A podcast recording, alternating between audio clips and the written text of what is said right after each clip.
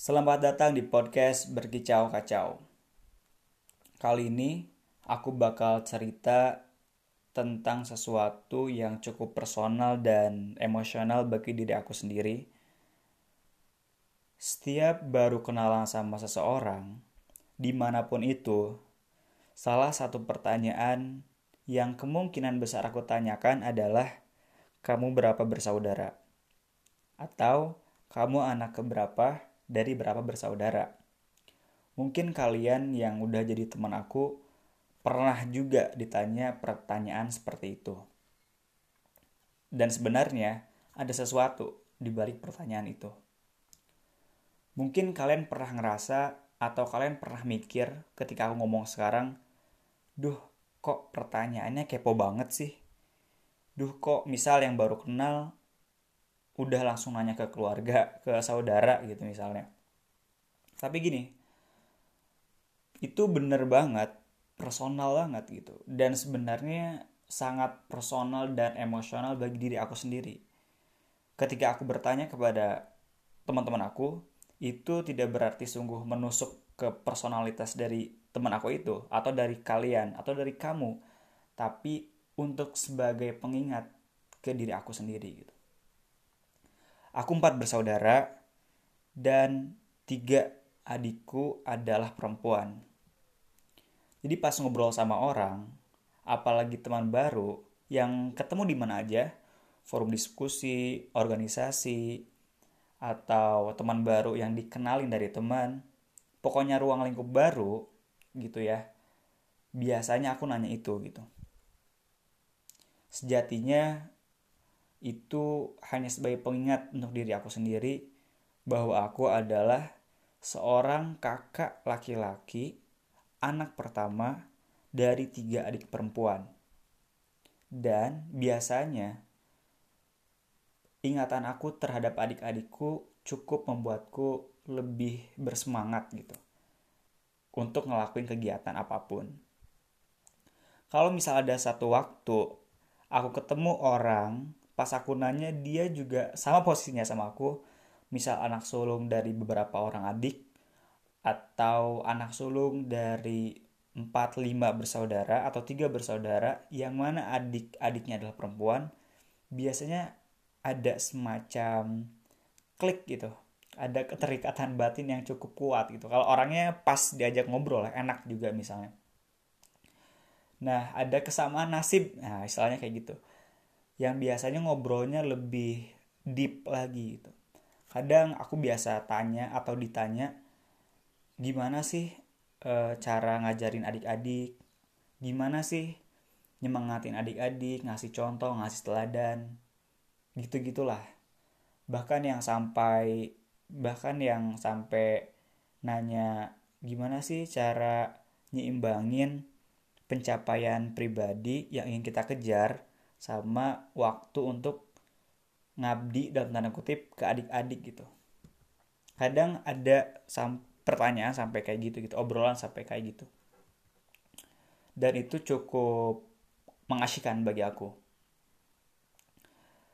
Nah lebih dari itu menurut aku anak keberapa dari berapa bersaudara itu sedikit banyak bisa merepresentasikan karakter seseorang.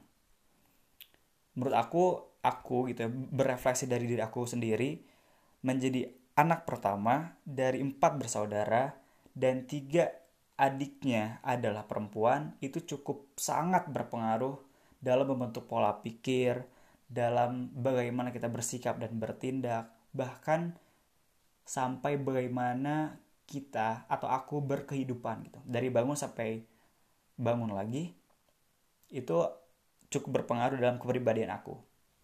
Aku merasa seperti itu. Makanya pas aku nanya sama orang-orang apakah perasaan aku rasain itu sama seperti mereka atau tidak gitu.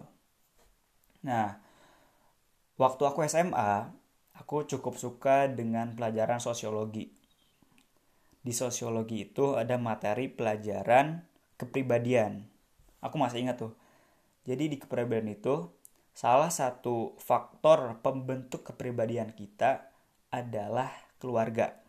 Nah, di sosiologi, keluarga itu adalah agen sosialisasi pada tahap sosialisasi primer. Keluarga itu termasuk ayah, ibu, adik, kakak gitu ya, yang mengajarkan, kalau di sosiologi, ngajarin nilai-nilai, norma-norma ke kita sebagai anggota masyarakat baru, misalnya dari kecil kan tuh, dari kecil dari bayi, sampai ntar masuk ke tahap sosialisasi selanjutnya, tujuannya biar kita bisa interaksi sosial dengan tepat sesuai dengan ekspektasi masyarakat, sesuai dengan nilai-nilai dan norma-norma yang berlaku di masyarakat itu gitu. Nah, di sosiologi aku belajar kayak gitu. Dan cukup berpengaruh gitu. Jadi keluarga ayah ibu gimana sih transfer knowledge-nya? Gimana sih menurunkan kebiasaan-kebiasaannya, nilai-nilainya gitu dan ternyata kekepoanku kepada orang lain bertanya tentang berapa bersaudara tadi ada landasan ilmiahnya kan dari sosiologi tadi. Terus aku beranjak ke perkuliahan, masa kuliah, aku ketemu lagi orang-orang yang lebih banyak tentunya, lebih heterogen, beragam. Dan banyak ngobrol sama anak psikologi gitu. Aku cukup senang dengan uh, psikologi walaupun aku anak sastra di sastra pun ada namanya psikologi sastra di bahasa pun ada namanya psikolinguistik ya jadi ada ketertarikan lah mempelajari membaca mengkaji literatur psikologi gitu. Nah, terus aku pernah ngobrol sama satu orang teman anak psikologi. Aku nanya gitu, apakah uh, urutan kelahiran seperti aku tadi anak pertama itu mempengaruhi kepribadian seseorang aku pernah nanya itu ngaruh nggak ya kalau misalnya aku anak sulung punya adik itu berpengaruh nggak ya? Dan ada nggak sih teori psikologinya gitu? Terus dia jawab dengan jawaban yang cukup tegas lugas dan ya dia cepat lah gitu jawabnya. Ada katanya. Teori Alfred Adler. Kamu tahu nggak katanya Alfred Adler? Aku nggak tahu gitu dan merasa apa ya? Wah bacaanku masih belum jauh gitu belum banyak tentang psikologi. Karena aku pun tahu misalnya tokoh psikologi kayak Abraham Maslow gitu ya yang hierarki kebutuhan yang dia humanistik. Juga kayak Sigmund Sigmund Freud Carl Gustav Jung gitu kan psikoanalisis. Dia itu beberapa lah sedikit lah kecil tapi Alfred Adler aku belum pernah dengar gitu. Terus dia kasih tahu si teman aku itu bahwa Alfred Adler itu satu zaman sama Sigmund Freud. Ya kan? Satu zaman sama Sigmund Freud. Dan bahkan mereka pernah buat organisasi psikologi kayak gitu. Terus si teman aku ini bilang kalau misalnya Alfred Adler ini pernah melahirkan satu teori yang namanya birth order atau urutan kelahiran. Kata Alfred Adler, dia bilang urutan kelahiran itu mempengaruhi kepribadian seseorang. Nah, dari situ aku mulai kepo tuh dan mulai apa ya nanya-nanya lebih banyak, nanya teman psikologi yang lain, juga cari jurnalnya atau uh, makalah orang yang udah pernah nulis atau mengutip tentang Al Alfred Adler teori birth ordernya gitu. Nah, aku pernah minjam satu buku temen temanku anak psikologi. Bukunya itu tentang apa ya uh, kepribadian gitulah. Mungkin kalau anak psikologi pasti pegang buku itu. Face eh, kalau nggak salah gitu. Kalau aku nggak salah uh, pronounce-nya penulisnya. Jadi itu diceritain dijelasin sejarah uh, pemikiran psikologi lah gitu ya. Ada misalnya tadi yang aku sampaikan Sigmund Freud alirannya apa teori-teorinya apa aja tapi nggak cuma itu dijelasin juga sebelum sampai ke teori dan pemikirannya diceritain juga latar belakang dan kehidupan Sigmund Freud itu seperti apa. Biografi singkatnya lah kayak lahir di mana tanggal berapa lahir dari keluarga seperti apa dan lain sebagainya pendidikannya gitu. Itu e, mungkin mirip-mirip kalau menurut aku kayak sejarah pemikiran filsafat mungkin yang jadi nggak cuman misalnya Aristoteles ngelahirin teori e, eh, ABC logika apa apa gitu. Tapi juga diceritain masa hidupnya seperti apa. Nah kayak gitulah. Dan menurut aku dan menurut aku tujuan dari menceritakan latar belakang seseorang dengan nantinya teori atau pemikirannya apa itu biar kita bisa menangkap atau menautkan benang merah antara latar belakang seseorang itu seperti apa, kehidupannya seperti apa, masa kecilnya, juga background pendidikan, sampai nanti akhirnya melahirkan teori atau pemikiran yang seperti apa gitu. Menurut aku kayak gitu tujuannya itu. Dan di buku yang aku pinjam itu, um, aku baru baca sedikit sih baru Sigmund Freud gitu yang baca. Sigmund Freud pernah kerjasama sama Carl Gustav Jung kan, tapi mungkin belum sampai uh, tahap aku baca si Sigmund Freud pernah kerjasama sama Alfred Adler. Nah sekarang sebelum aku jelasin teori Alfred Adler yang birth order, aku mau ceritain uh, kehidupan singkatnya si Alfred Adler. Nah tadi aku udah bilang Alfred Adler itu satu zaman sama Sigmund Freud. Sigmund Freud itu apa ya psikoanalisis uh, ya tokoh psikoanalisis sama kayak Alfred Adler. Kalau si Freud kan salah satu yang terkenalnya mungkin dream analysis gitu ya. Dia interpretasi mimpi Nah, Freud sama Adler pernah berpartner bekerja sama ngebuat suatu kelompok studi mungkin ya atau organisasi psikologi yang namanya Vienna Psychoanalytic Society yang kebetulan Adler adalah ketuanya.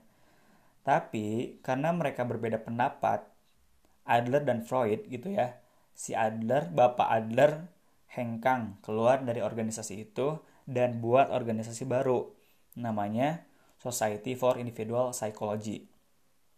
Nah, perbedaan antara mereka adalah cara mereka memandang masa lalu dan masa depan sebagai pembentuk kepribadian seseorang. Nah, kalau Freud, dia berpandangan bahwa segala sesuatu yang terjadi pada masa lalu itu, kayak trauma masa kecil misalnya, menjadi penentu atau pembentuk kepribadian seseorang.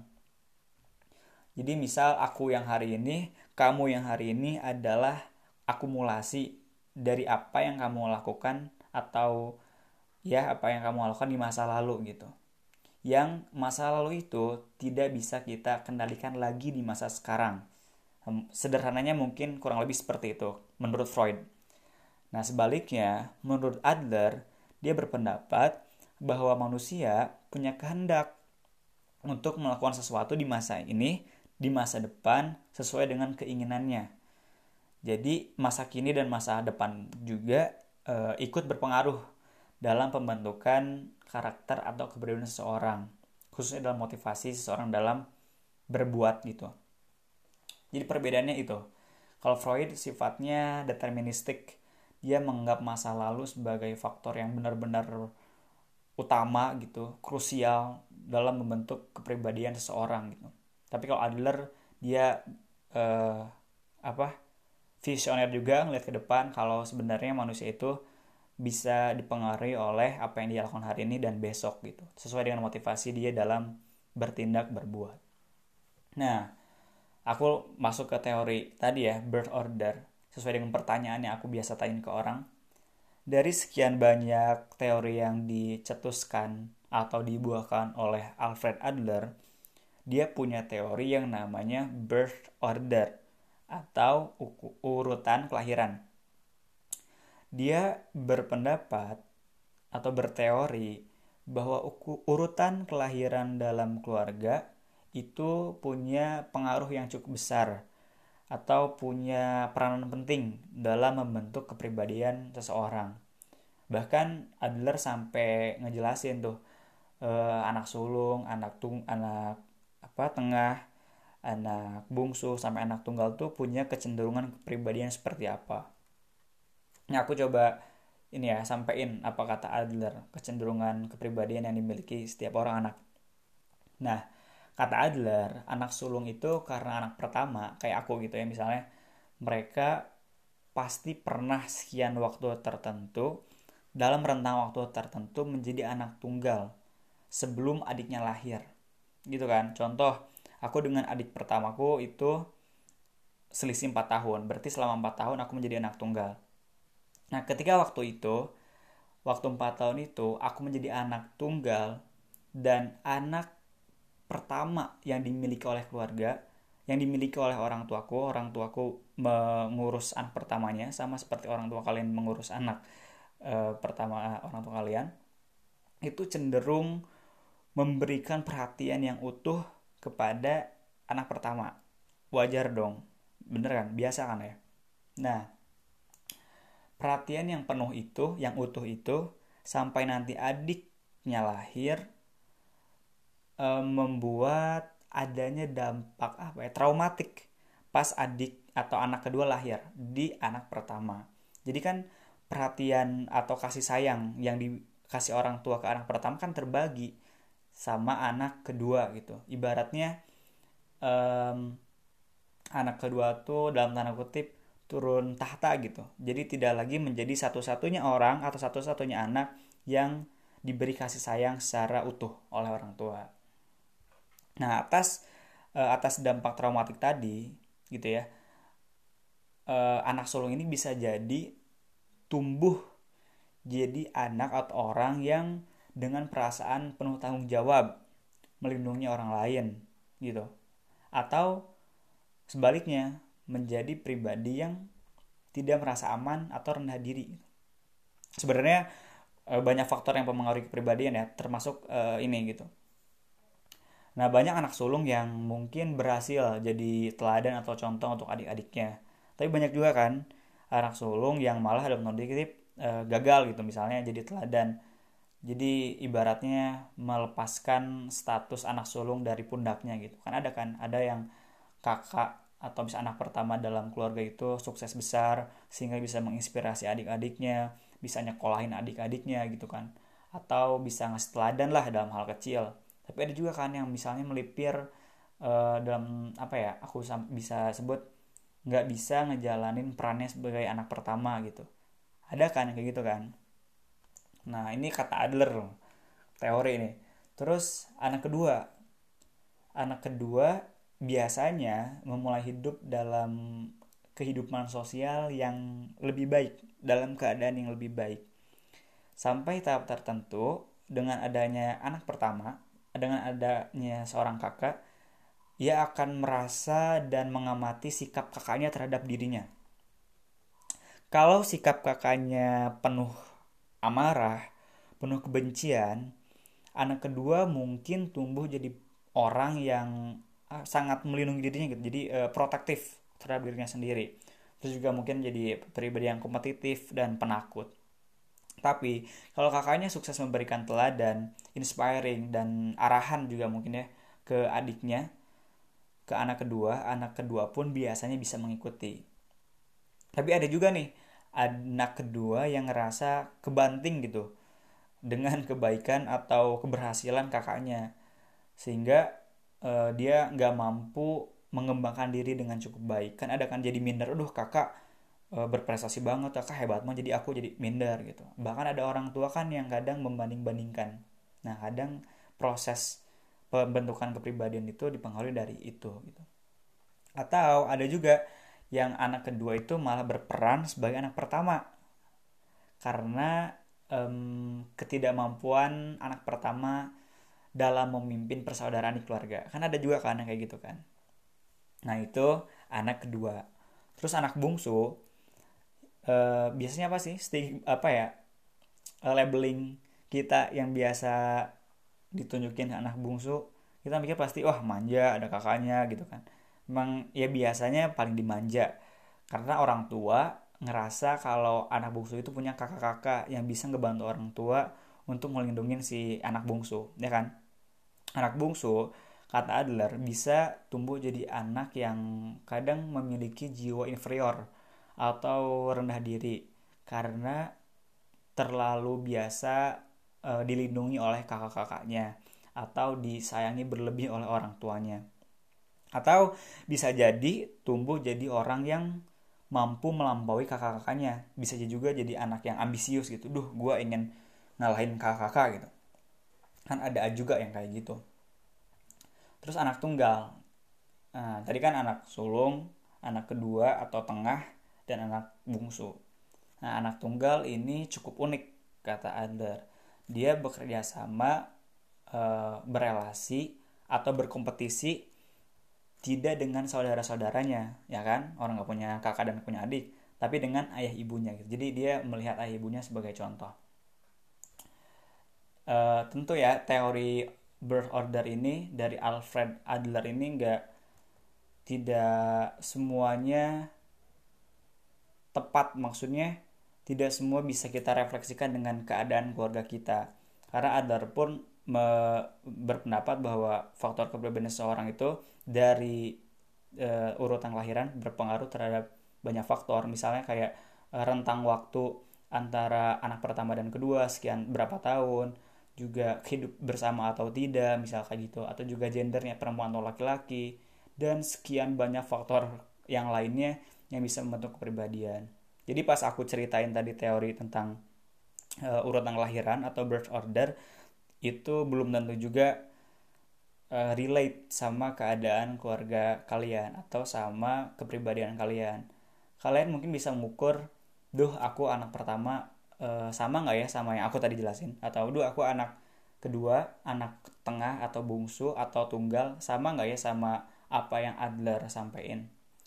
Tapi tidak berarti juga itu mutlak e, merujuk ke semua keluarga gitu jadi kayak gitu ceritanya tentang aku yang kepo yang sebenarnya kepo dengan tujuan untuk refleksi lagi ke diri sendiri sebagai pengingat dan ternyata sebenarnya dari kekepoan itu ada landasan ilmiahnya, ada teorinya secara keilmuan gitu.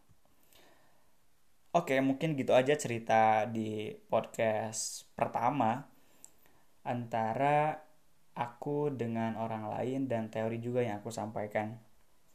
Jadi, kamu berapa bersaudara? Kamu adik, kamu sebagai kakak, atau kamu sekaligus kakak dan adik atau kamu anak tunggal coba compare atau bandingin antara yang tadi aku udah sampein ceritain sama diri kamu ntar kalau misalnya dari yang aku udah sampein ada kekeliruan atau kesalahan khususnya mungkin kalian anak psikologi duh bar ada yang kurang tepat nih boleh dikoreksi atau juga ada hal yang ingin didiskusikan boleh banget kita saling ngobrol aja gitu ya Oke, okay, thank you untuk kalian yang udah mau dengerin selama 20 menit lebihan dari podcast aku.